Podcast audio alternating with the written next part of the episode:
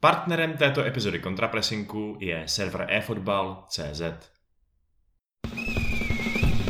We're gonna play football, football, football, all around the world. Football, football, football, the greatest game of all. Už to bude rok, co nahráváme podcast.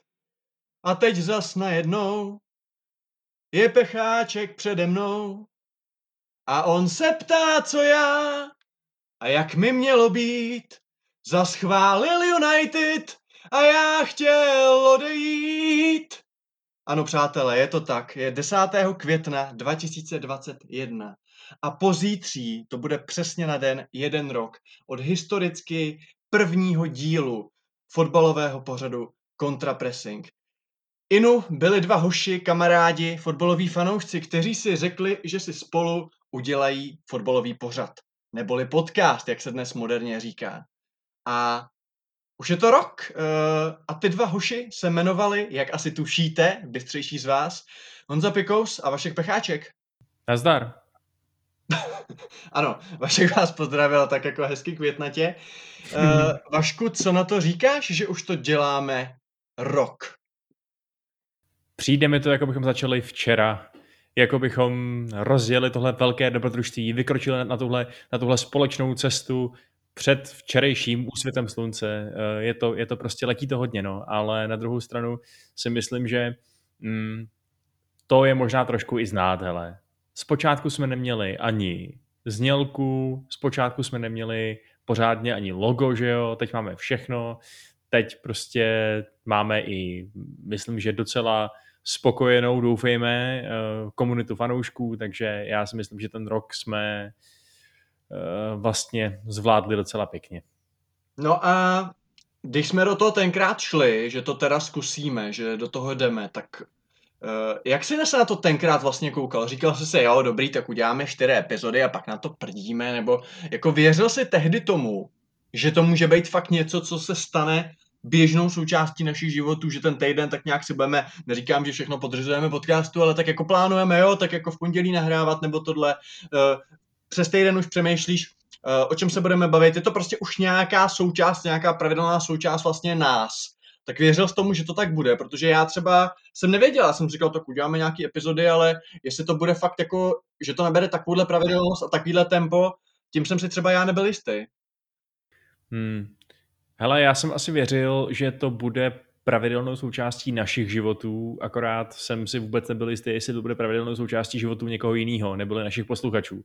Eh, a jsem rád, že čísla nám ukazují, že, že to tak je, že to neděláme jenom pro sebe, že to není tak, že bychom se spolu náhodně bavili o fotbale a přitom si to jen tak jako mimo děk nahrávali, ale že to fakt má nějaký smysl, což je fajn a jsem za to docela vděčný, teda musím říct. Vašku, fajn je, že my na to nemáme jenom čísla, my na to máme i slova. Protože ty lidi nám píšou, píšou nám na různých sociálních sítích. Tady můžu připomenout, že máme už skoro všechno, nebo všechno, co bylo součástí té staré starý garnitury. Nemáme teda TikTok ani nic takového, ale máme Facebook, máme Twitter, máme Instagram. Instagram je nejnovější, všude nás najdete uh, tak, jak se jmenujeme. Budeme rádi za follow, like, share, uh, všechno, co tam prostě se dá dělat. A jsou lidi, kteří nám píšou do zpráv hoši, vydejte už epizodu, eh, Boris nám napíše, každý pondělí, prostě když jdu na noční, tak se těším na nový kontrapressing. A to je třeba pro mě strašně fajn, jo, protože jedna věc jak říkáš ty čísla, že vidíš, jo, tisíc, dva tisíce, čtyři tisíce lidí si to pustilo, to je strašně hezký, ale furt to jsou, furt je ta statistika. V momentě, když ti konkrétní člověk řekne, hele, fakt, každou epizodu si pouštím hned, jak vyjde a prostě bavíšte mě a Uh, dokonce někdo třeba řekne, jste pro mě fakt jako nejlepší podcast, nebo jste jediný podcast už třeba o fotbale, který si dávám. Tak tohle pro mě strašně znamená a se za to hrozně rád a je to třeba možná i proto, my samozřejmě s Vaškem máme oba nějaké zkušenosti poměrně už letitý z médií a prostě z tohohle toho světa. Ale vždycky, když je člověk za nějakou značkou, za něčím, co je silným, třeba za nějakým, uh, co je silný, za nějakým mediálním domem, za něčím, co je větší než vy, tak uh, to není taková radost. Je to takový trošku jako, že jo, je to asi ve srovnání, kdybyste měli hrát za Slávy a pak když si uděláte svůj vlastní klub, že jo. Uh, fanoušci Manchesteru United to znají, ty to udělali před lety. Uh, v momentě, kdy něco startujete od nuly a vlastně nemáte za sebou prostě to, ten moloch, tak o to víc já si toho třeba vážím. Vnímáš to taky tak, že prostě tohle je fakt něco, co vlastně nám nikdo jakoby nevyšlapal, nikdo nás tady nezdílel prostě na nějaký milionový platformě, eh, nemáme za sebou backing prostě mediálního domu eh, o čtyřech patrech, ale je to něco, že jsme vlastně na začátku opravdu museli své kamarády a svoje nějaký followery, kterých bylo 100 na různých sockách, přesvědčovat, že vlastně tady něco děláme. A vnímáš třeba, že o to je to cenější? Na jednu stranu jasně, na druhou stranu samozřejmě se s tím pojí to, že uh, my musíme asi pracovat o to tvrdějc a vymýšlet o to, o to jako lepší věci, abychom na to kvalitativně měli, že jo, na tu konkurenci těch mnoha a mnoha dalších dobrých fotbalových podcastů. Uh, to znamená, že rozhodně neusínáme na Vavřínech a budeme zkoušet sami sebe i náš podcast, i obsah toho podcastu zlepšovat. Mm-hmm. A poslední otázka na tohle téma. Uh kdyby si nás teď někdo zapnul poprvé, což se může stát, a říká si, tvé kluci, dobrý, tak o čem to asi mají, nebo jak to asi dělají. Uh, ty jsi tady zmínil, na té scéně je strašně moc fotbalových podcastů. Fakt jako hromada, hromada. Uh, proč jsme právě my ti nejlepší, Vašku? No, protože jako jediný máme jednoho člena podcastu, který umí docela pěkně zpívat, no. To je asi naš, náš jediný unique selling point. Jinak jsme docela podprůměrný, takže se nás nepouštějte, jestli nemáte rádi Pikyho zpěv. ano. Uh, eh, 500 korun ti pošlu uh, na obvyklou adresu. Každopádně asi už stačilo. Uh, tohleto vokínko úvodní bylo čistě k tomu, aby jsme vyjádřili vám náš vděk, protože jsme za to fakt strašně rádi, že nás posloucháte, je vás čím dál víc. A skutečně ty čísla jdou nahoru v momentě, když bychom viděli, a my to vidíme na těch ankrech a kam to nahráváme, že to klesá a že tu další epizodu si pustí méně lidí než tu předchozí, tak asi vidíme, že je něco špatně. Ale je to přesně naopak, ono to roste. Takže díky za to, budeme pokračovat dál, protože nás to baví, protože máme rádi anglický fotbal a myslíme si, že mu přece jenom není věnováno tolik prostoru v českých médiích, uh, jak by se mělo na to, kolik lidí to zajímá, a ne anglicky, ale i ten obecně zahraniční, který se taky snažíme trošku pojímat. A já mám takový závazek, že bych se k tomu chtěl věnovat ještě třeba daleko víc, protože si myslím, že i v jiných ligách je spoustu zajímavých věcí. Teď třeba Lil možná vyhraje francouzský titul, Juventus se možná nedostane ani do ligy mistrů a myslím si, že tohle jsou věci, které lidi zajímají a vlastně nikdo v Čechách se jim pořádně nevěnuje. Nicméně tahle epizoda, která je v pořadí už nevím ani kolikátá, eh, se bude jako vždycky zabývat především fotbalem anglickým. A když to vezmeme hezky chronologicky, tak eh, v pátek se hrál výkop eh, předehrávka mezi Leedsem a Tottenhamem, který skončil překvapivým výsledkem, ale Vašku, a přehraju to na tebe, byl vlastně eh, ve současných událostí ohledně obou klubů ten výsledek překvapivý? No tak zas tak překvapivý určitě nebyl, protože my víme, že Leeds má takový docela, hm, řekněme, davidovský schopnosti v tom, že rád skolí goliáže nebo s ním minimálně neprohraje, pokud nepočítáme ten debakl eh, v ruku, s rukou Manchester United. Že? Takže byl se prostě umí svůj tým připravit na velký těžký zápasy a to se mu rozhodně potvrdilo tady. Navíc všichni víme, že Tottenham momentálně není v ideálním rozpoložení. Eh, jasně, ještě v případě výhry mohli živit takový hodně outsiderský šance na průnik do ligy mistrů.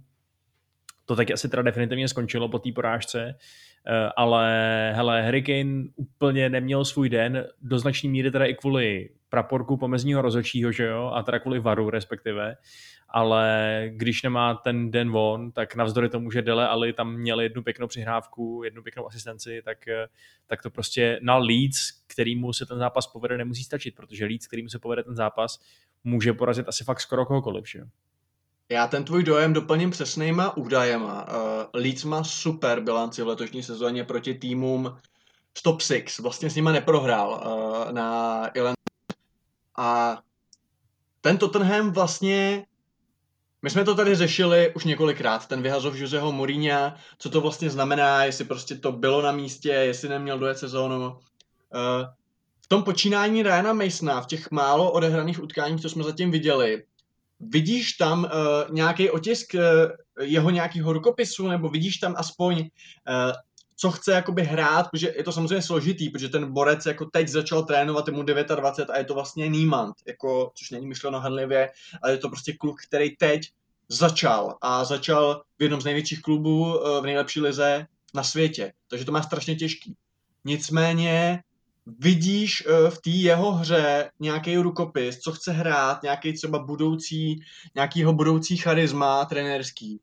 A nebo je to prostě o tom, tak mám Kejna a Bejla a Sona a uh, Bergfajna a prostě snad se někdo že trefí. Uh, jak vnímáš ten jeho Tottenham novej? Hele, já si myslím, že by asi bylo trochu naivní čekat, že on přesně jak říkáš, za těch pár dní v podstatě, nebo pár týdnů, bude schopný tomu týmu implementovat nějaký nový ksicht, nějakou novou filozofii. Přijde mi, že tam určitě jsou znatelné změny od dob toho Mourinhova režimu, minimálně to, že eh, se tím opravdu základním stavebním kamenem té sestavy stal Bale, že jo, že teď dostal šanci teda i Dele Ali a využil jí, vůbec jakoby na to, že samozřejmě ten zápas prohráli, tak on určitě nebyl ten, na koho bychom si ukazovali prstem a říkali si, že to je další zklamání eh, v kdysi tak nadějně rozjeté kariéře tohoto fotbalisty. Takže personálně to změna je. Co se týče nějaký herní filozofie, tak eh, tam si zatím úplně netroufám říkat, že to je jiný Tottenham, než jsme viděli poslední, posledních nějakých pár měsíců pod Mourinhem. Ty, ty to vidíš nějak jinak? Hele ne, asi ne, jakoby taky si nemyslím. Na druhou stranu je fakt, že uh, ten Tottenham pod Mourinhem byl ty poslední zhruba dva, tři měsíce, asi spíš tři, tak hrozný, že vlastně ta laťka je tak nízko, že není asi úplně těžký být jako třeba o něco lepšího, ale každopádně Mason má jednu výhodu, že i když by se ten zbytek sezóny nepovedl, tak asi uh, mu to nikdo nebude excitat. Jo. Uh, na druhou stranu já teď Tottenham se přiznám, že nevidím to, nevidím to s nimi jako úplně dobře, jo, protože když se podíváme na tabulku League, tak víme, že uh, na nějaký z těch týmů zbyde Černý Petr. Uh, že se vlastně nedostane, uh, nedostane do evropských pohárů v tuhle tu chvíli. Já jsem si to tady otevřel, uh, možná se mi to i načte příští rok. Tottenham je teď sedmý, má 56 bodů, ale s tím, že třeba osmý Everton, který v tuhle tu chvíli by už vlastně uh, ostrouhal, tak má obod méně ale má vlastně o zápas míň. Jo. Arsenal, ten je na 52 bodech, ten taky se vlastně ještě může jakoby dotáhnout. Kdo si myslíš, že po těch 38 kolech uh, skončí teda na tom osmém místě a vyhnou se, vyhne se mu Evropa pro příští sezónu? Úplně bych se nedivil, kdyby to ve skutečnosti byl Tottenham, protože jasně je potřeba říct, že Ryan Mason, kdyby porazil teď Leeds, tak dosáhne eh, na třetí vítězství ze tří zápasů, že jo, když nepočítáme ten, eh, to finále poháru, což by vlastně byla výborná vizitka pro něj. Na druhou stranu mi přijde, že ty týmy kolem mají taky docela solidní fazónu, případně náskok. Jako jasně, mohli bychom si říkat, že West Ham a Leicester teď vypadají, že trochu klopítají, ale ty mají takový bodový pouštář, že si nemyslím, že je to z těch evropských pozic vytlačí. To znamená, že se musíme dívat na chvost tohohle toho pelotonu a tam prostě to bude, že jo, právě mezi Evertonem možná a Spurs a přijde mi, že Everton má momentálně prostě lepší fazonu, takže Jo, já nedivil bych se, kdyby Kane byl fakt v podstatě donucený externíma okolnostmi odejít, protože sakra dobře, ligu mistrů, dejme tomu možná ještě oželí, ale že by oželal kompletně celou Evropu, to si úplně nemůžu představit. No. no a mně se teď vkrádá taková kacířská myšlenka, Vašku. Je to takový ternohrát tu Evropskou ligu vlastně, protože samozřejmě Liga mistrů je to, o co nám jde, proč ten fotbal jakoby sledujeme, proč prostě je ta top 4 takový cíl. Nicméně pokud máš ambice na Ligu mistrů a víš, že ji neuhraješ, není ve finále lepší skončit osmej, nehrát nic, mít volné čtvrtky a třeba sbírat tím pádem eh, body víc eh, v domácí soutěži a mít třeba větší šanci na úspěch v Premier League, než hrát debilně Evropskou ligu, eh, kde dobře, můžeš dát šanci mladíkům, ale prostě nějaký čtvrtky v Karabachu, já nechci, aby to vyznělo jako arrogantně, ale spíš nabízím úhel pohledu. Není možná pro tyhle ty top týmy lepší jako tu soutěž úplně vynechat, než, než jí hrát? Takhle, já věřím tomu, že třeba pro Arsenal to bude výhoda. Že příští rok budou bez pohárů a že tím pádem uvidíme pod Artetou Arsenal, který bude schopnější konkurovat v Premier League. Na druhou stranu se stačí podívat do Manchester United, případně opět zpátky k Arsenálu a uvidíš, jak je prostě triumfální pro Manchester, že postupuje dál, že je ve finále a jak devastující bylo pro Arsenal vypadnout. Ta Evropská liga říká, že je blbá, ale pořád to ještě není žádná konferenční liga. Že jo? Prostě je to relativně prestižní soutěž, která tě posune přímo do ligy mistrů, když ji vyhraješ a myslím si, že ty hráče ta trofej relativně láká. Jako samozřejmě opět ne tolik jako ten užatý pohár ligy mistrů, eh, ale i tak. To znamená, že minimálně z pohledu hráčského si myslím, že být hráčem, tak určitě chci být v týmu, který eh, který tu Evropskou ligu hraje a vůbec nebudu kalkulovat s tím, že bychom třeba teda mohli mít menší zápřah a tím pádem udělat příště čtvrtý místo. To mi přijde jako úvaha, kterou udělá spíš nějaký uh, strategický plánovač, než tady Harry Kane v kabině. No. Dobrá, a když se teda přesuneme na ten druhý tým, který už tady byl taky zmíněn, a sice modré Liverpoolčany. Já se přiznám, uh, že tenhle ten tým Karla Ancelottiho je pro mě takovej případ pro myslivce. Jo, protože já je občas vidím, já občas vidím a přijdu mi jako tým, který je do ligy mistrů. A občas se vidím a přijdou mi jako tým tak jako na 13. místo. A ono se to zprůměruje, tak je to tak na to 8. zhruba, na, to, na tu 8. pozici. Uh, oni si to teď pokaňhali minulé, to jsem si říkal, tak Aston Villa určitě prohrajou, že jo, mají šanci to dohnat. To taky stalo. Teď ale zase uspěli proti West Hamu, vlastně proti uh, jakoby lepšímu celku, když to tak řeknu. Uh, ale furt to mají relativně jakoby ve svých rukou, můžou tu Evropu udělat. Uh, jak vlastně ty ten Everton teď vidíš? Protože my se o nich tolik nebavíme, logicky, protože prostě vždycky je nějaký tým, který třeba je v tu chvíli jako zajímavější. Nejvíc jsme se jim asi věnovali na začátku, kdy jsme chválili ty jejich super posily, že jo, Chamesa, Alana a Dukure a tak dále. Nicméně, eh, jak ten tým teď vlastně jakoby vnímáš? Protože oni mají furt nějaký zápasy k dobru. A můžou třeba jako být třeba šestý, jo? Tak eh, jak, jak, jak třeba u nich typuješ ten konec sezóny a uh, jestli vlastně tu sezonu budou hodnotit jako úspěšnou.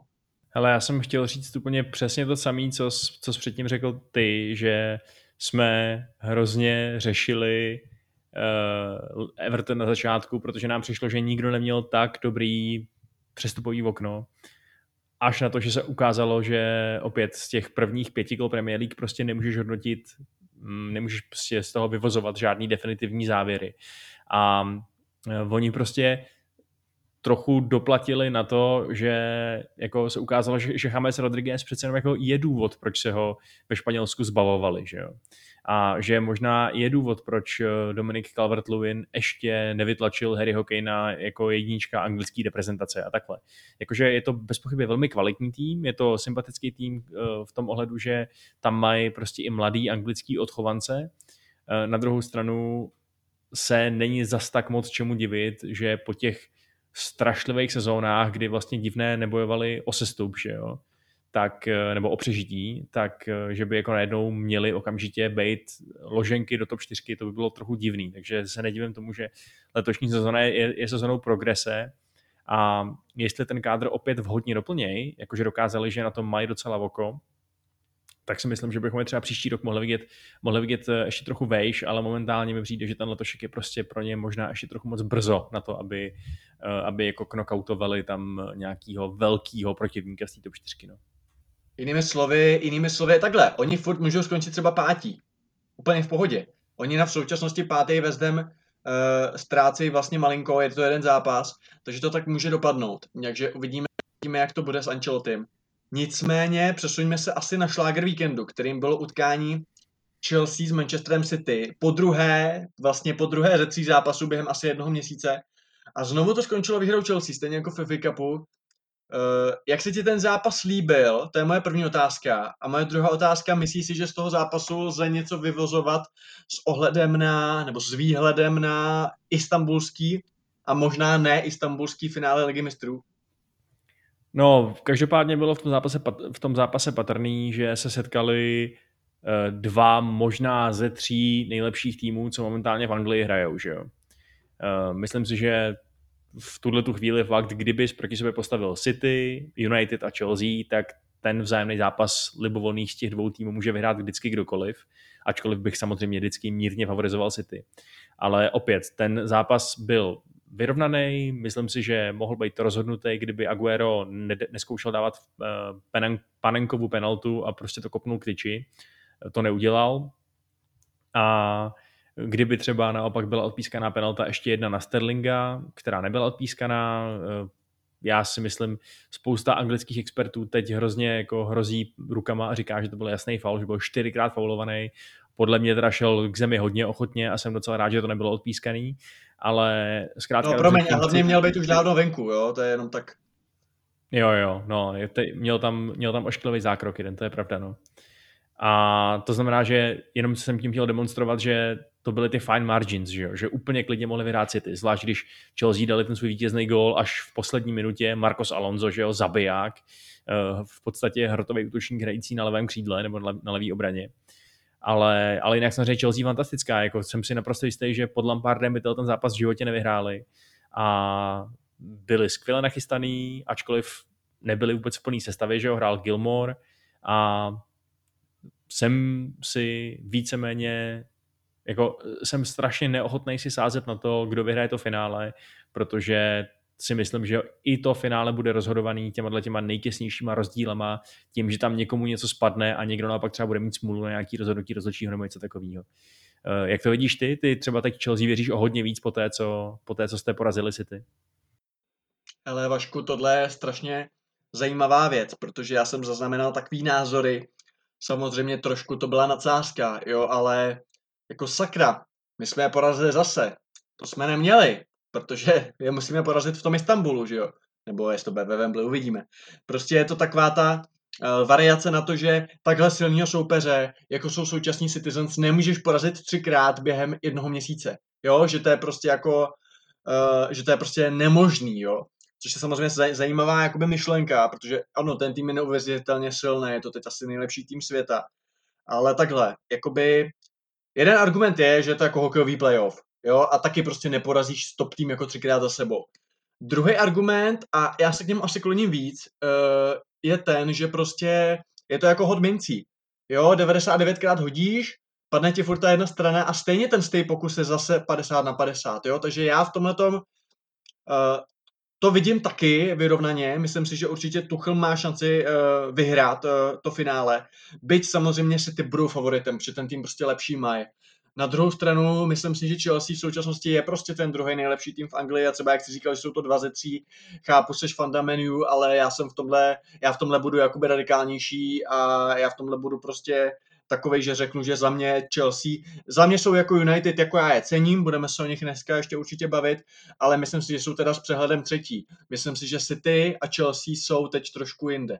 Ale zajímal by mě tvůj názor na, právě na tu pravděpodobnost. Eh, myslíš si, je to porazit prostě Citizen současný, který neporadou skoro s nikým, třikrát za sebou za měsíc?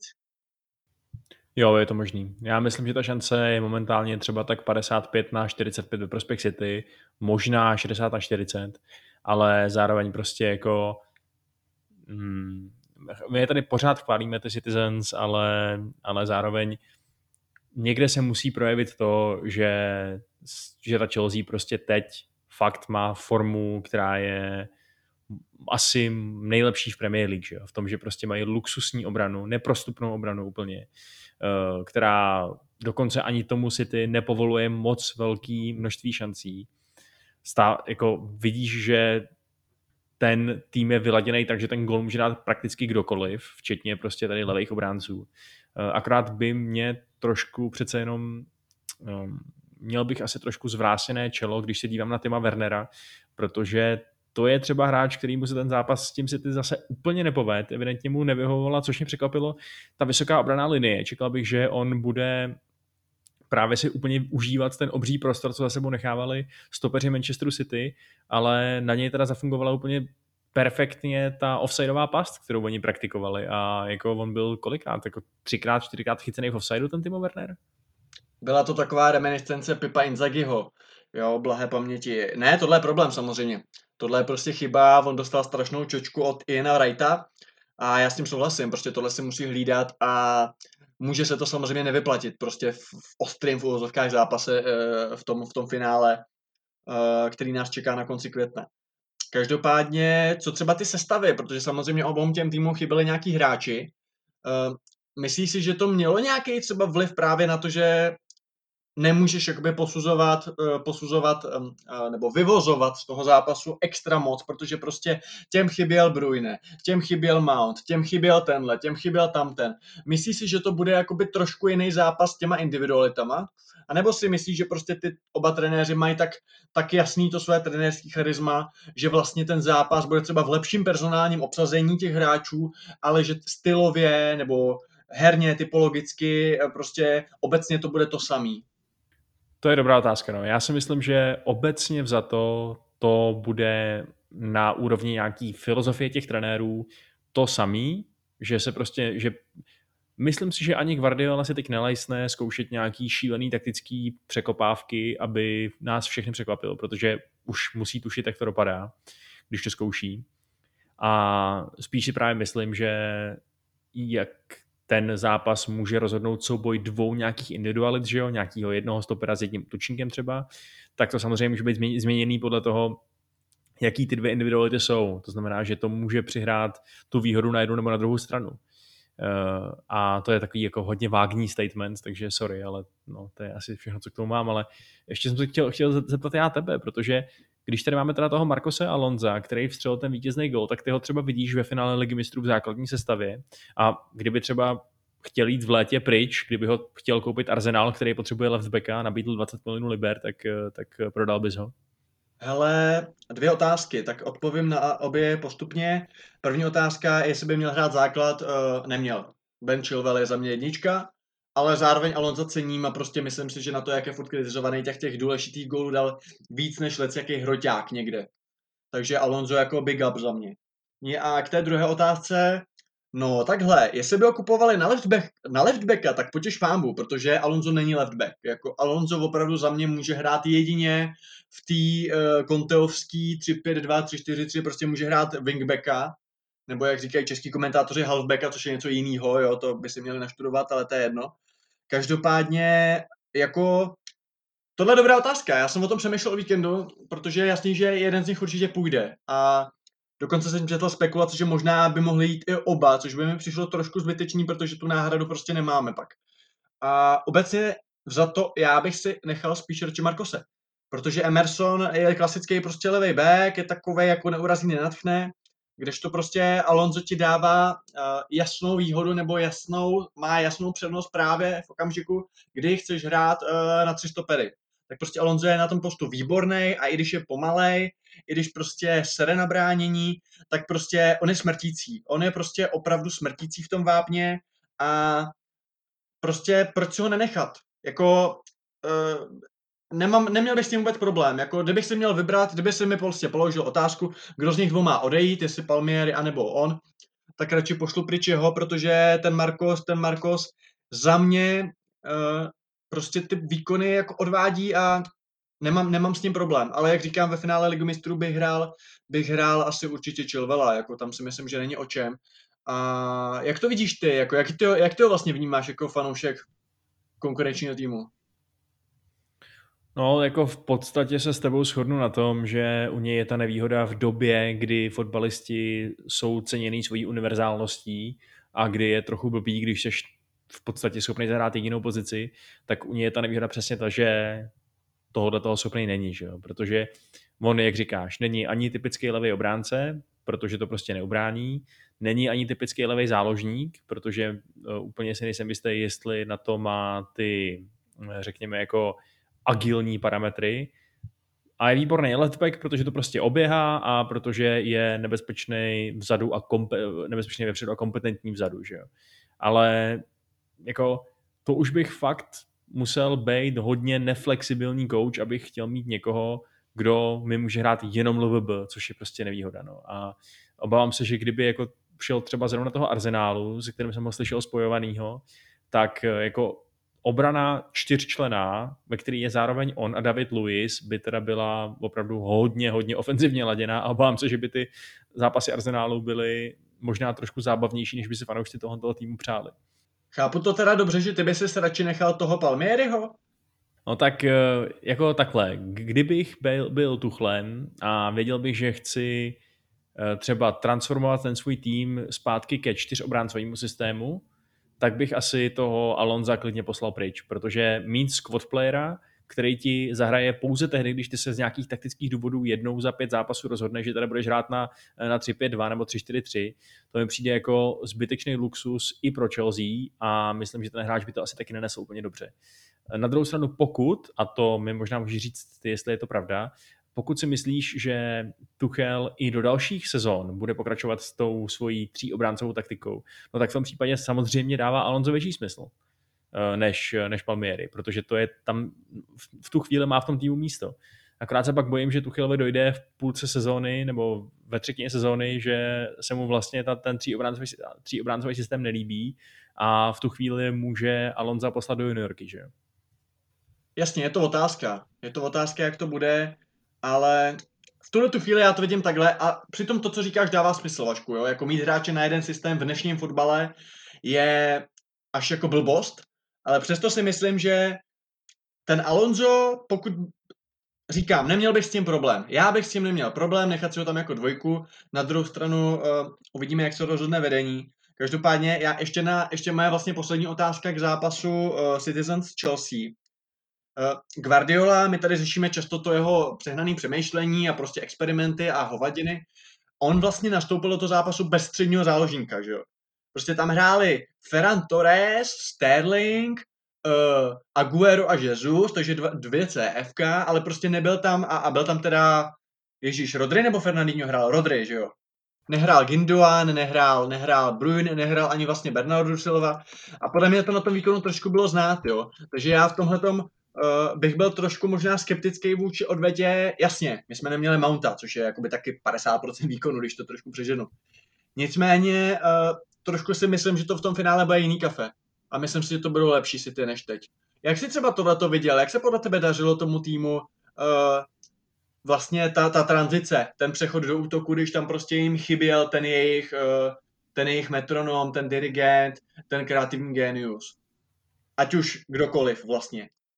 Jako opět ukázali, že to u nich není o tom, že by si Pep nakoupil drahý superhvězdy jenom a nechal by je hrát, že jo. Není to styl Paris Saint-Germain, kde to takhle možná do značné míry je, uh, protože jako ano, byla to fakt podivná taktika na papíře a vlastně i, ve, i potom na tom hřišti, protože uh, úplně jsem vlastně nevěděl, kde přesně hrál Benjamin Mendy a co tam jako měl za úlohu, že jo, taky šel docela rychle dolů. Uh, ale, ale jako prostě to relativně fungovalo, protože ten tým má ty mechanismy prostě evidentně natrénovaný a naučený, takže uh, jako jasně děláme si z Pepa srandu, že to občas přeexperimentuje, na druhou stranu je vidět, že on ten experiment může udělat a odměnou mu může být kompetentní výkon, ačkoliv teda v tomto případě zrovna výkon, který, eh, který vedl k prohře. Jak jsme už zmínili, tak to nebyla prohra v žádném případě uh, jako nutná. Mohlo to úplně klidně dopadnout naopak, takže jako, jo, uh, v tomhle ohledu si myslím, že mu není úplně nutný něco vyčítat. No. Je to tak, navíc další věc je, že on má přesně uh, krajní obránce, který vlastně tak trochu středáci jsou, minimálně třeba Joao Cancelo, který Eh, je tam velice aktivní v tomto směru. Každopádně, když už teda odlídneme od tohohle zápasu, tak co dalšího tě o víkendu zaujalo? No tak samozřejmě ty United, který podle tvýho názoru teda eh, nejsou úplný králové Premier League momentálně. Na druhou stranu jsou to rozhodně králové obratů v Premier League, protože se jim opět povedlo zvrátit zápas, ve kterém prohrávali. Tentokrát s Aston Villou bez Grealishe, takže uh, ještě loni by to byl tým tak jako ze třetí ligy, když to řeknu takhle, a tak letos to je vlastně pořád ještě docela solidní tým, jak, jak ukázal Bertrand Traoré, když si udělal srandu z Lindelofa a uh, vystřelil možná nejlepší střelu z vápna, co jsme v Premier League tenhle ten ročník viděli, protože to byla tak naprosto čistá šibenice, že uh, to prostě bys ne, už víc nevycítil ani, ani jako mistrem pro Prem, takže to bylo fakt hustý. Uh, na druhou stranu United potom se zvedli, že jo, jako to vždycky dělají a nasázel tam tři góly a ukázali, že i když Pogba hraje na levém křídle, nebo možná právě proto, tak eh, jsou prostě schopní hrát docela slušný nátlakový fotbal, že už to vůbec není jenom o tom, že by Martial, Rashford a Daniel James utíkali do toho otevřeného prostoru soupeřovi rozevřený obrany, takže, eh, takže jako myslím si, že rozcvička na Řím vynikající, samozřejmě s tím velkým ale, že možná bude chybět Harry Maguire, který se zranil a nedokázal tak překonat rekord uh, 72 po sobě jdoucích zápasů v Premier League, nebo teda nedokázal ten rekord vytvořit, protože dorovnal ten rekord 71 zápasů. Což je škoda pro statistiky a je to teda rozhodně škoda i pro Oleho, protože uh, jako pár Lindelev a Bají, jasně, dobrý, ale Bají se taky může zranit, protože je skleněný a v tom případě to už bude ale opravdu velká krize. Co si myslíš? Ale nevím proč, jak jsi zmínil mistra Propra, tak jsem si vzpomněl na Havarda Weba. Každopádně... Uh, proč. No jasně. A uh, jenom poznámka, uh, myslím si, že s Římem už hrát nebudete, že to bude Villarreal. To tě jenom takhle chce opravím. Jo, jasně, pardon, jasně, ano, Villarreal. Ale, ale chtěl jsem říct jednu věc. Uh, než se dostaneme k McVirovi, tak jsem se tě, tě chtěl vlastně zeptat. Jak vlastně, Vašku, ty vnímáš ty vaše obraty? Je to jako, že jste vlastně ty mentality monsters, že prostě to máte v sobě, že fakt jako prohráváte, ale dotlačíte to k tomu obratu, protože jste prostě menu? A nebo je naopak třeba jako jít vlastně zpátky na stromy a ptát se, proč vlastně prohráváte? Protože prostě tým jako United by neměl prohrávat tak často. No, tak hele, takhle, já si odpovím nejdřív teda jako romantickým způsobem, pak, pak takovým jako analytičtějším. Ten romantik ve mně si vzpomíná na sezónu, kdy nám Fan Persie vystřílel titul a bylo to lauter to samý, že jo? To prostě taky jsme prohrávali v každém zápase a vždycky to vedlo k nějakému úplně magnificentnímu obratu a pamatuju si, jak jsem byl strašně naštvaný, že zase prohráváme vždycky. Vždycky jsem si říkal, pane že vy jste úplný debilové, když jste nejlepší tým v lize, pro co děláte, proč se prohráváte? Pak se to otočilo a já jsem byl vždycky zase o to radši, že se to povedlo, protože už se vytvořila přesně taková image těch vikingských válečníků, který se nikdy nevzdají a raději zemřou, než aby, než aby prostě uh, se uh, odevzdali soupeři nějaký body, což je samozřejmě jako fajn. No a to ten tým teď docela úspěšně emuluje, že jo, oni prostě už o tom eh, mluví i ty hráči, že ten olej jim teda řekne, hele kluci, přece víme, že na to máme to otočit, tak tam prostě půjdeme a otočíme to, ne, o co jde, a oni tam prostě jdou a otočí to, takže to je fajn zdroj sebedůvěry do těch druhých poločasů. No a analyticky vzato, jako já upřímně úplně nemám problém s tím, když ten zápas probíhá tak, jak probíhal ten zápas s Aston Villou, kde mi přijde, že jsme byli obecně za to lepší tým, že ten gol, co jsme dostali, byl prostě naprosto světová třída zakončení, se kterým se toho nedá až tak moc dělat, ačkoliv jasně Lindelöf si s tím měl poradit a obecně teda Lindelöf celý zápas docela hořel, takže eh, bez toho Maguire to bude asi ještě vtipnější. A že se aspoň teda podle mýho názoru ukazuje, že ten tým rozhodně nejsou v tuhle chvíli žádný přeplacený uh, superhvězdy, co by měli nějaký kila navíc ve stylu Edena Azarda, že jo, protože prostě jsou fit, jsou fit, navzdory tomu, že Ole nerotuje, navzdory tomu, že našemu hlavnímu strikerovi je prostě asi 38, nebo to přeháním, ale jako he is getting there. A to mi přijde možná na tom ještě zajímavější, že mi přijde, že ty týmy jsme schopní uběhat v tom druhém poločase, ačkoliv čistě na papíře bys to asi od týma, týmu s Kavánem a Pogbou neřekl, že? No a co teda ten Harry? Co teda ten Harry? Protože samozřejmě, jestli bude chybět, tak to může být problém. Respektive takhle, ligu už dojedete, na to se repes, ale uh, jako hrát proti Villarrealu přesně jak říkáš s tím, že lídrem tvojí obrany je uh, Viktor Čistič, to už je trošku problém a myslíš si, nebo takhle, taková, jakože, taková ta chytrá otázka, se někdo zraní. Jo, on byl přetěžovaný. Že byl Maguire přetěžovaný víme, protože opravdu hrál asi 6000 minut prostě v kuse. A vlastně nechyběl v žádném zápase Premier League. Nicméně vyčítáš třeba tohleto tomu trenérskému týmu, nebo prostě opravdu nebyla možnost tam dát někoho jiného a on opravdu musel hrát po každý. Já ještě zmíním, že on loni vlastně hrál asi dva měsíce pod práškama s nějakým jako zraněním. Možná byla otázka času, než se to prostě posere. Jo, tak uh, jak tuhle tu kauzu vlastně vidíš a nebo je to, je to prostě, uh, jde, jde tvůj hněv, Vašku, spíš teda jakoby na sportovní vedení, že ty měli přivést někoho jiného, aby prostě McVeigh nemusel dát všechno, nebo jak tuhle tu otázku teď vidíš? Hele, takhle, já si myslím, že v tomhle případě není úplně fair ukazovat prstem na nějaký fyzioterapeuty nebo na doktory v Manchester United nebo na Oleho. Z toho důvodu, že konkrétně tohle zranění evidentně bylo zaviněný nešťastnou náhodou, že jo. Prostě spadl na něj hráč, skroutil mu nohu během toho pádu a, uh, a on prostě musel střídat. To prostě není tak, že, že on by byl totálně přetažený a jako puknul mu vás někde nebo něco takového. Že jo? To, to by samozřejmě potom ano, stálo za to se dívat na to, na to v podstatě jako fitness oddělení toho klubu a říkat, jestli si dělají srandu, že ho, že ho fakt nechali hrát až do toho rekordu, když prostě víme, že ten fotbal je asi trochu náročnější dneska než jako fyzicky, než v dobách tady jako Pelistra, který ho držel předtím ten rekord. Uh, takže takže v tomhle ohledu bych jim to prostě úplně nevyčítal. No. Uh, naopak bych teda vyčítal jednu věc, a to ne manažerskému týmu United, ale manažerskému týmu Aston Villa, konkrétně jejich šéfovi Deanu Smithovi. Viděl jsi ten jeho výrok, eh, jak se strašně rozčiloval po zápase, že ta penalta na Pogbu vůbec nebyla penalta a že naopak ta simulace, za kterou byl vyloučený Oli Watkins, penalta byla? To jsem neviděl, ale evidentně tě pěkně nasral. Hele, takhle, já nevím, jestli nasral, to je špatný slovo. Já jsem si to tady akorát v poznámkách poznamenal, že to je za mě nejbizarnější vyjádření sezóny od libovolného manažera, protože uh, jestli, jste to, jestli jste ten zápas viděli, tak prostě jako všichni se shodli, že ta penalta na by byla úplně jasná, že jo. Douglas Luiz prostě kopnul ze zadu a sundal ho vápně. A naopak, jak může pro boha někdo říct, že u toho Olího Watkinse to nebyla úplně čistá simulace? Jako on se ho ten Henderson možná trošku dotknul, ale v žádném případě netolik, aby ho s, uh, poslal na zem, nehledě na to, že Watkins spadal ještě předtím, než k tomu kontaktu došlo, že jo. A i sám Prey řekl tomu uh, Deanovi Smithovi po zápase, že do toho vletěl a bál se, že se mu něco stane v tom souboji a tak spadnul na zem. Což je v podstatě přiznání se k simulaci přece. A on stejně se tam bude vstekat rudej v ksichtě, že rozhodčí nezapískali penaltu a že radši toho kluka vyhodili za druhou žlutou kartu a simulování.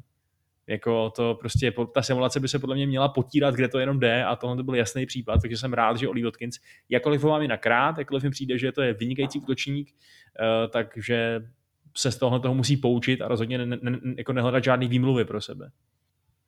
No, používat výrazy, Vašku, jako nejbizarnější vyjádření sezóny v momentě, kdy tvůj vlastní trenér říká, že oficiální stránka Chelsea ovlivňuje rozhodčí, s tím by byl trošku opatrný. Nicméně, eh, ty jsi mi utek z otázky. Jak zvládnete případně eh, ten finálový zápas bez Maguirea? No tak eh, jestli bude k dispozici normálně fit a zdravý bají, tak si myslím, že jsme pořád ještě favoriti. Jo? Maguire je důležitý kousek, kousek skládačky, je to jasný. Eh, ale na druhou stranu Bají taky hraje ve velké pohodě, když je, nuc, když je schopný nastoupit. Takže já bych teď být Solskjaerem dělal všechno pro to, aby, eh, aby proti Villarrealu Maguire mohl nastoupit a jestli si bude víceméně jistý, že ne, tak bych Bají ho ne, ne, asi nenasazoval do Premier League, protože jako jasně, mohli by se sehrát s Lindelofem, bylo by to super pro nějakou jejich chemii, ale na druhou stranu je taková šance, že ten kluk se prostě zrakví protože víme, jaký má, jakou má historii těch zranění že bych ho nechal jenom lehounce trénovat a to je všechno, protože tam nechci dávat Phila Jonese, pro boha. No, to asi nejsi sám. Uh, Phil Jones asi je člověk, kterýho by fanoušci United rádi uh, viděli co nejdále od Old Trafford. A něco podobného, akorát v souvislosti uh, se stadionem Newcastle, se dá říct o Steveu Bruceovi, čím se oslým můstkem což je mimochodem slovní obrat, který minule nezazněl, jeden z posluchačů na to stěžoval, takže dneska to tady máte. Oslý můstek, oslý můstek, oslý můstek. Uh, viděli Steva Bruse, se kterým nejsou spokojeni dlouhodobě, že jo, chtějí ho, chtějí ho vyhodit. Nicméně ten chlap si říká o doživotní smlouvu. A teď na své úžasné cestě za už jistou záchranou uh, sekl Lester. A my tady otvíráme klasickou otázku posledních sezon. Co ten Leicester zvorá to zase? Už to vypadalo, že ne, že se oklepali. I Henáčo jim, že jim to vystřílí všecko. A teď prostě uh, ztráta proti Newcastle. Budu hrát jednou s Chelsea. Uh, co ten Leicester? Uh, furt si teda myslíme, že z té top 4 vypadne nebo nevypadne, nebo uh, jaká je naše aktuální, my to tady taky střídáme jak předpovědi počasí, ale jak to teď vidíme, Vašku, s Leicesterem? Uh, no, takhle, já jsem jim zvlášť po tom, co zaschytili tu formu, začal docela věřit. Přišlo mi, že už mají ten náskok celkem komfortní a že mají velmi, velmi hratelný zápasy ještě, ze kterých ty body nazbírají. Jenže když z jednoho z těch nejhratelnějších přivezete nula bodů a přivezete čtyři fíky z Newcastle, který prostě jako jasně, ano, vrátil se jim Callum Wilson, vrátili se jim klíčoví hráči, ale stejně, to je tým, který taky prostě vypadal, že je otázka, jestli se stoupí ještě letos, nebo si to střihne až příští rok. Tak to je fakt špatný, zvlášť, když ty góly byly hrozný. Jako teda to, co oni, to, jako oni si dávali vlastňáky v podstatě. To byla jako nezvládnutý obraný situace, eh, kličky v obraně, respektive velmi špatný první doteky v obraně a následný průniky do úplně prostě rozevřených vrat, to bylo, na to se nedalo koukat. A dokonce i ty jejich dva góly přišly až za stavu 4-0 a přišly někdy jako v 80. a 86. minutě, takže to byly v podstatě dva takový jako góly útěchy ačkoliv teda pak tam měli ještě jednu šanci a Jose Perez a kdyby ji proměnil, tak uh, by tam ještě asi bylo hodně vtipný nastavení, ale neudělali to a prohráli zaslouženě a to je teda obrovský, obrovský za mě jako um, takový alarm, který se rozezněl.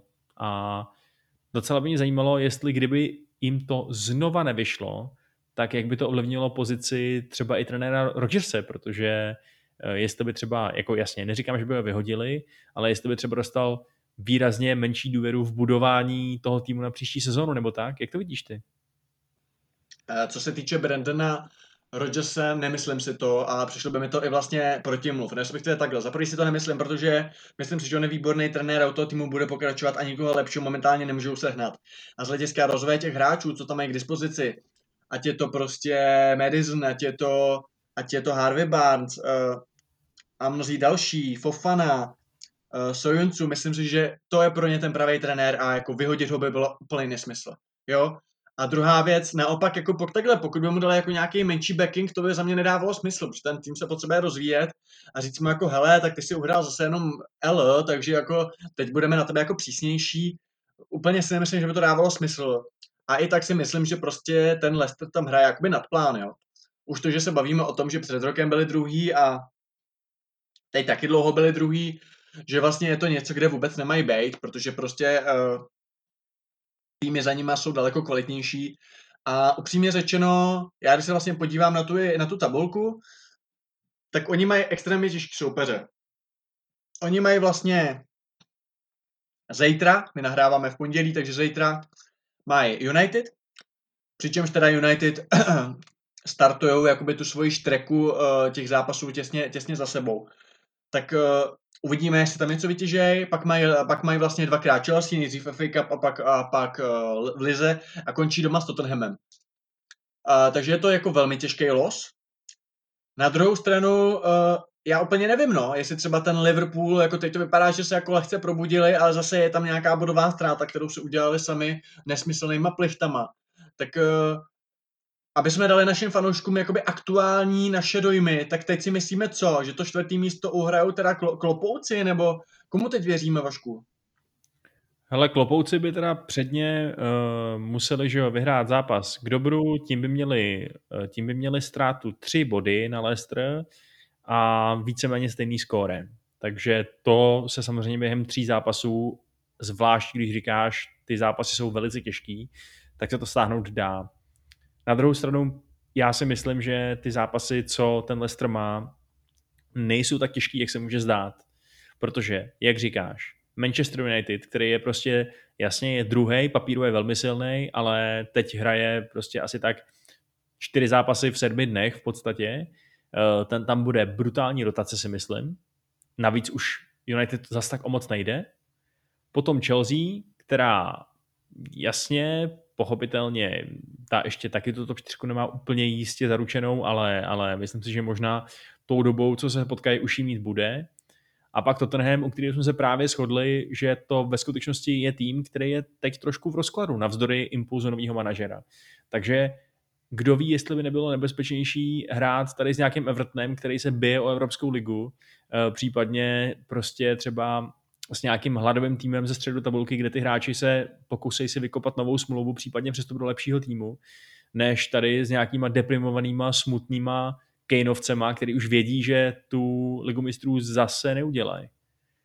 Takže já bych Lestru pořád opatrně věřil a pořád si myslím a vlastně po té adoraci minulý sezóny tak trošku i škodolibě doufám, že Liverpool tu ligu mistrů tentokrát neudělá. No. No jasně, aby si mohl říct, cože, tohle je nejlepší tým Premier League všech dob, šašci, co se za rok nedostali ani do, do top 4. Jo, to naše týmy s Rio Ferdinandem, to byla jiná káva, přátelé. No, přesně tak, hele, jak neuděláš dynastii, tak seš k hovnu. No a my se uh, z, a, z ostrovních luhů a, a, a hájů na chvíli přesuneme uh, za Humna, a sice do série A. Tam se dějou strašně zajímavé věci.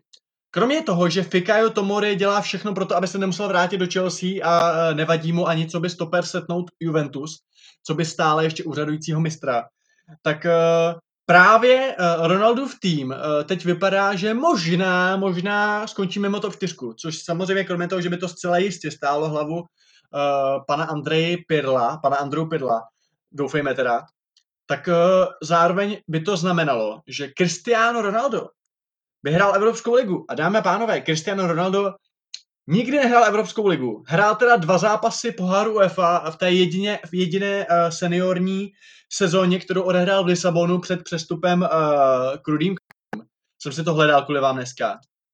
A tady se nabízí otázka, ty říkáš, že Evropská liga je docela fajn, ale nebyla by to taková špinavá kaňka uh, na konci kariéry potenciálního Gouta, když by měl hrát Evropskou ligu? No tak jako já nevím. Já si myslím, že spíš je otázka, jestli vůbec tady jsou nějaké možnosti, kdyby on se rozhodl odejít, že jo, jako pochybuju, že by prásknul pěstí do stolu a řekl, ne, nebudu hrát Evropskou ligu ani za nic, chci okamžitě pryč. Pak by se rozhlídl a zjistil by, že mu ty šílený prachy samozřejmě nikdo nedá, že jo, protože jako jasně je pořád úžasný, ale jeho nějaká peněžitelná hodnota se brzo začne blížit nule. Eh, ten komerční dopad který mýval, když byl ta největší světová superstar, už taky bude trochu menší, když dneska uh, letím Bapéčko s Haalandem, že jo. Takže myslím, že čistě pragmaticky stejně prostě, jestli se Juventus nedostane do ligy mistrů, tak uvidíme Juventus s Kristiánem a bez Pirla v Evropské lize. Ty si to nemyslíš? No a ty bys ho nechtěl třeba v United, co, vole? Návrat ztraceného syna na dvě, na dvě, soz, na dvě sezóny pravý křídlo, vole, jako za mladá um, jako že bychom měli gerontofilní útok, nebo spíš prostě jenom gerontní útok eh, s ním a s Kavánem, který podepsal novou smlouvu. Eh, jako jasně, to je samozřejmě sen dlouhodobý spousty fanoušků Manchester United, eh, že bychom si toho Ronalda ještě jednou užili.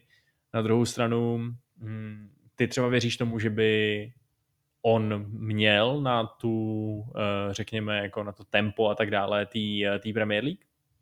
Já si myslím, že jo. Já si myslím, že on jo, to bych se víc bál o Messiho, jo, ale uh, Ronaldo si myslím, že by to určitě ještě zvládnul. Samozřejmě je otázka, je otázka, jako co by to znamenalo z hlediska nějaký vaší koncepce, že místo prostě Sancho byste převedli prostě CR.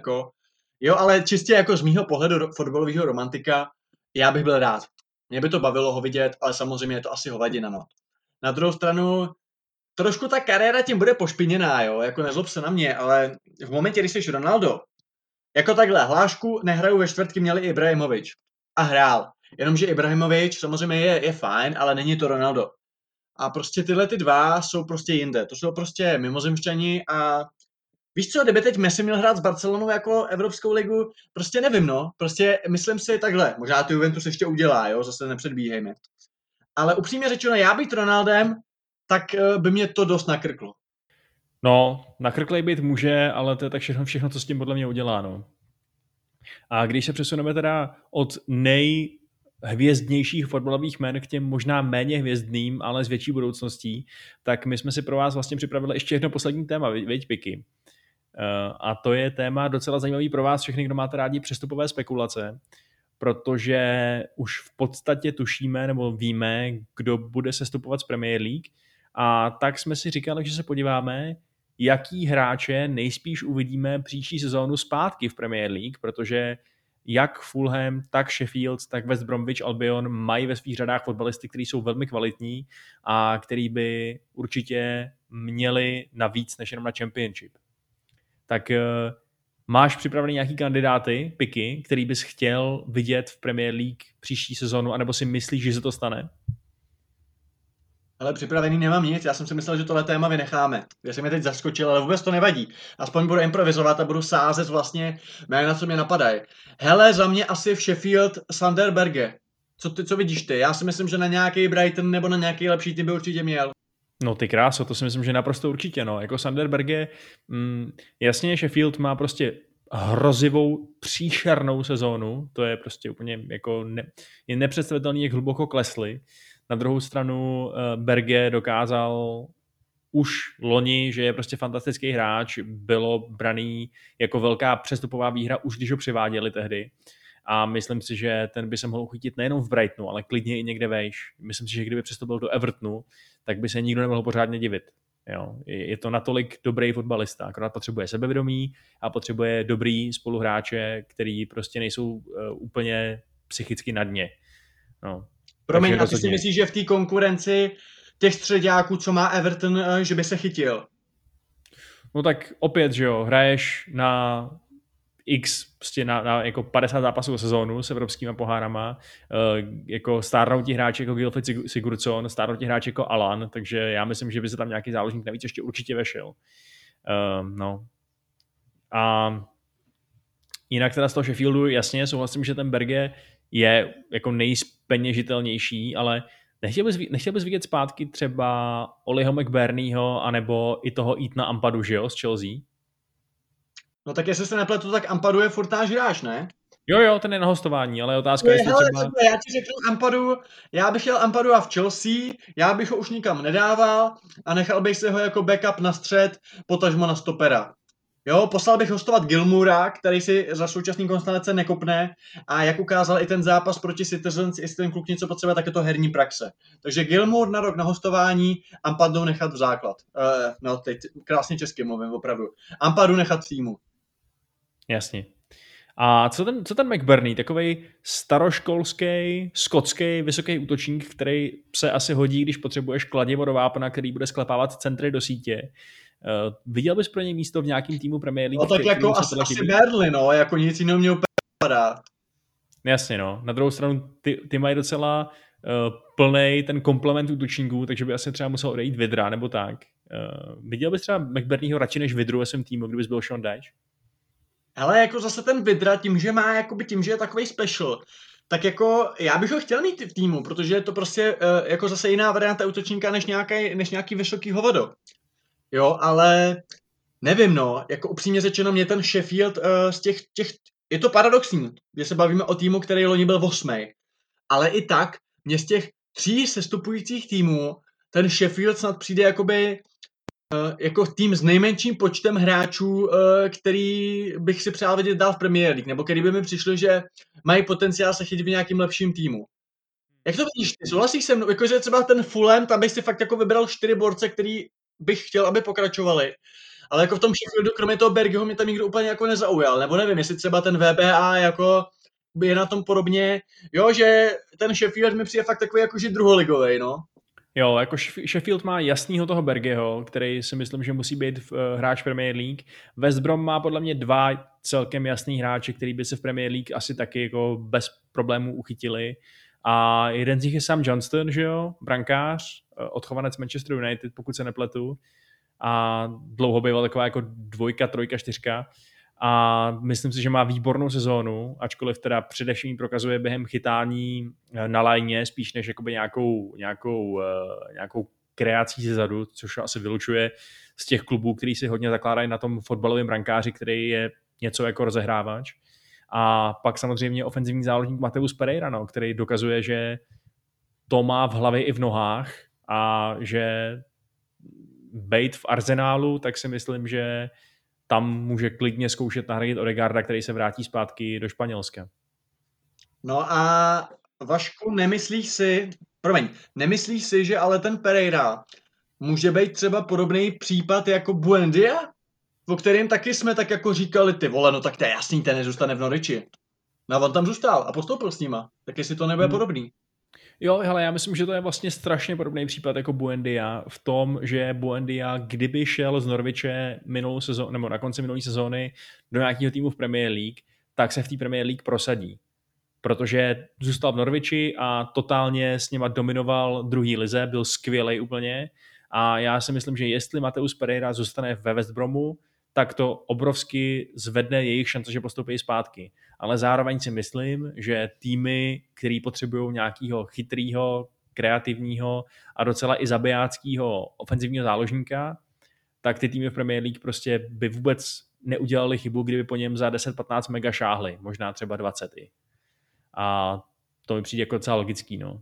Plus tam navíc ještě máme v tom West Bromwichi další borce na hostování, že jo, Conor Gallagher taky z Chelsea, Ainsley Maitland-Niles z Arsenalu, který si myslím, že taky to hostování prodlužovat určitě nebudou a taky, taky si myslím, že uvidíme spíš v Premier League. No, no a Fulham? Kdo se ti líbí ve Fulhamu, kromě to je taky vlastně host, to, je, to, je, to je taky hostovačka Vašku, ten Andersen, že jo? To je takový ten jako velký objev hmm. uh, jara, stoper z Lyonu. Tak to jo, bych hele... si taky určitě dokázal představit, že by zůstal uh, v Lize. Jo, ty, ty nejlákavější artikly Fulhamu jsou právě na hostování. No. Je to Areola z PSG, je to Andersen z Lyonu právě, eh, je to opět, že jo, váš Loftus Cheek, přesně tak. To jsou, myslím, tři hráči, který by bylo krásný vidět, uh, krásný vidět v Premier League příští sezónu.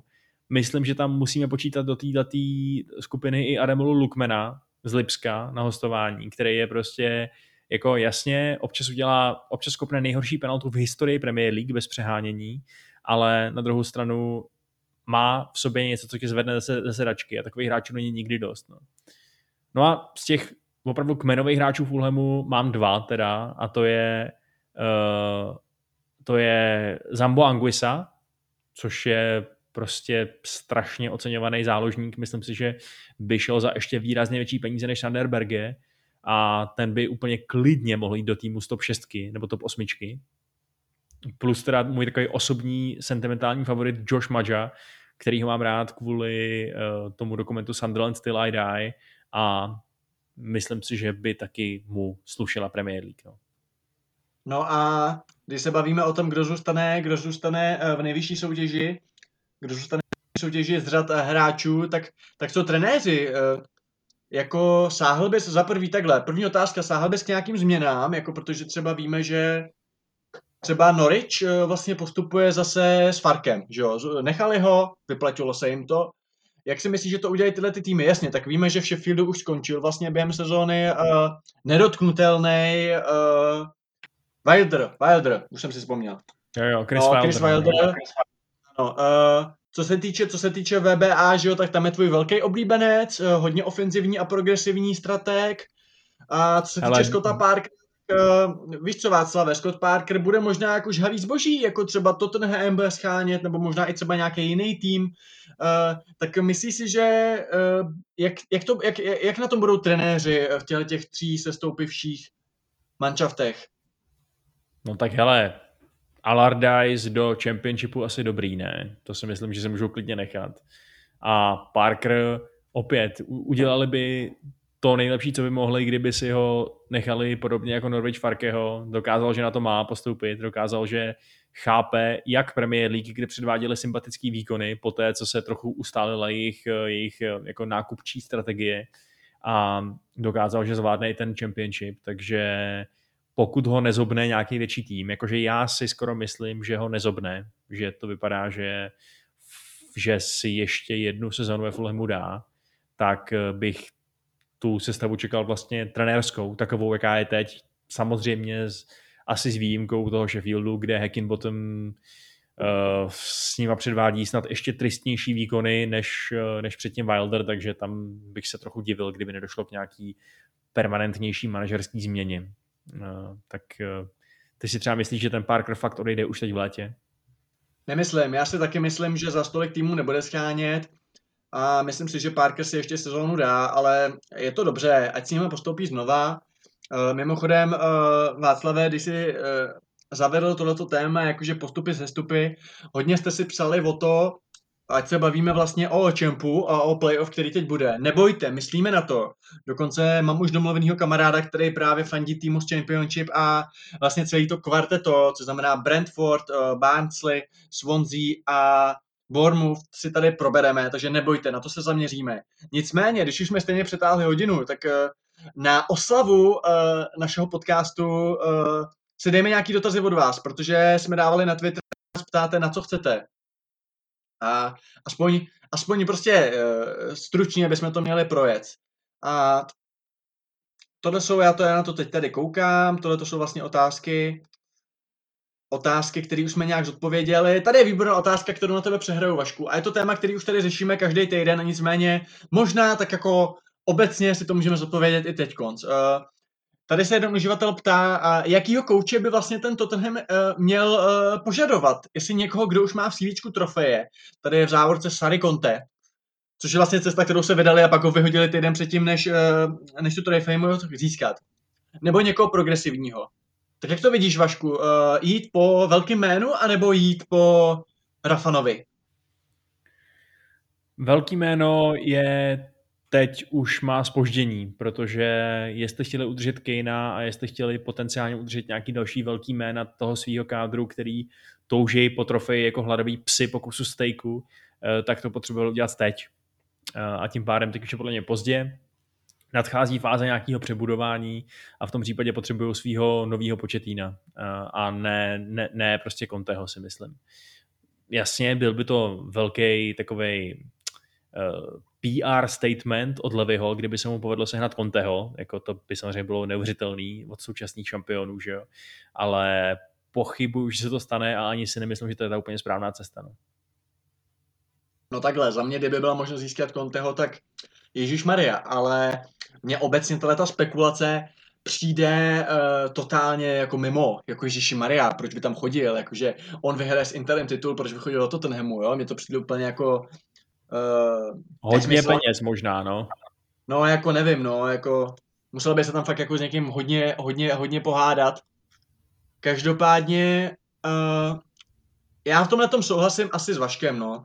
Že prostě teď už to chce někoho progresivního a jako to velký jméno, velký jméno tam měli, nevyšlo to, ani mu vlastně nedali šanci prostě to vyhrát. Takže asi tak. Pak je tady otázka, která vlastně trošku navazuje tady se další uživatel ptá, u kterého severolondýnského celku očekáváte větší rebuild po sezóně? Uh, po sezóně? Jsi to tady jakoby na, naťuk, Vašku. Ty jsi, Vašku, říkal, že si myslíš, že Tottenham je v přestavbě. Což je možná otázka, jestli ta přestavba bude jako tolik zapotřebí, že vlastně ten tým je furt, když udrží třeba Kejna, tak je furt jako dost silný.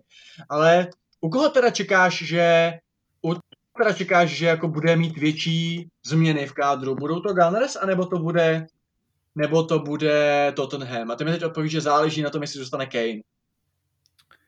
No, to samozřejmě strašně záleží, a, ale já bych to možná trochu rozdělil, jo, protože mi přijde, že ty kluby prostě čeká trošku odlišný typ přestavby, uh, protože mm, Tottenham potřebuje nějakou kompletně celou filozofickou směrovou přestavbu, potřebuje prostě někoho, kdo tam přijde a jako bude demonstrovat nějakou zcela novou vizi, což Arsenal nepotřebuje, že jo? Arsenal potřebuje nějak zaplácnout díry v sestavě, které vzniknou, když odejdou hráči, kteří tam momentálně hostují v podstatě.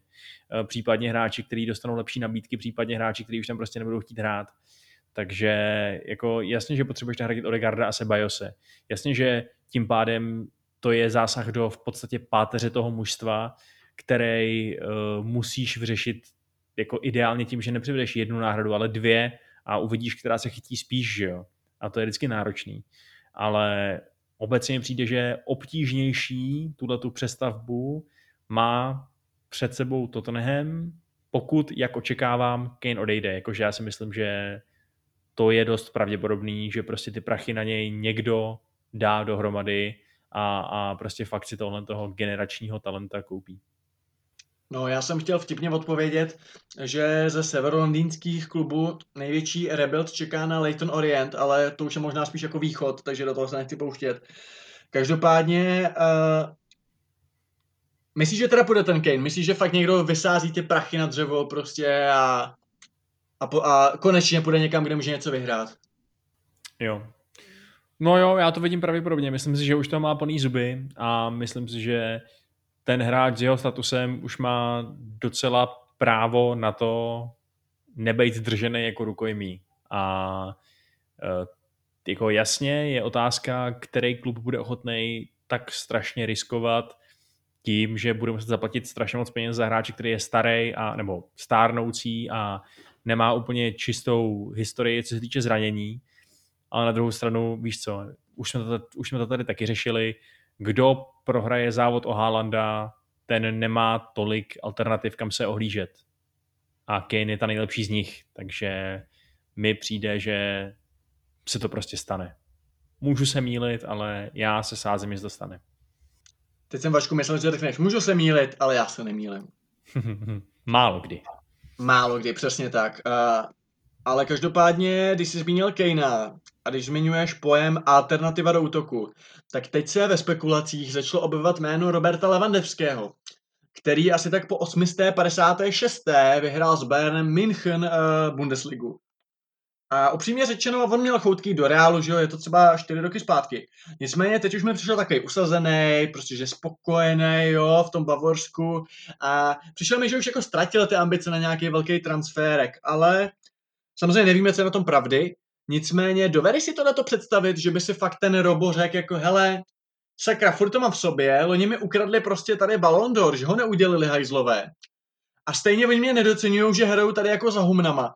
Já půjdu do té premiéry a prostě to tam rozsekám. Věříš tomu, že to je možný, že samozřejmě to by nebyl přestup jako kvůli úspěchům třeba nebo kvůli prachům, ale spíš opravdu jako dokázat, že jsi jako mnoho vrstevnatý, jakoby, že nejsi jenom ten hráč toho jednoho klubu, ale jo, budu jako ten Ibrahimovič, ukážu, že na to mám i v té Anglii. Myslíš, že takhle může přemýšlet? Protože z mého pohledu takhle třeba přemýšlí Alaba, že jo?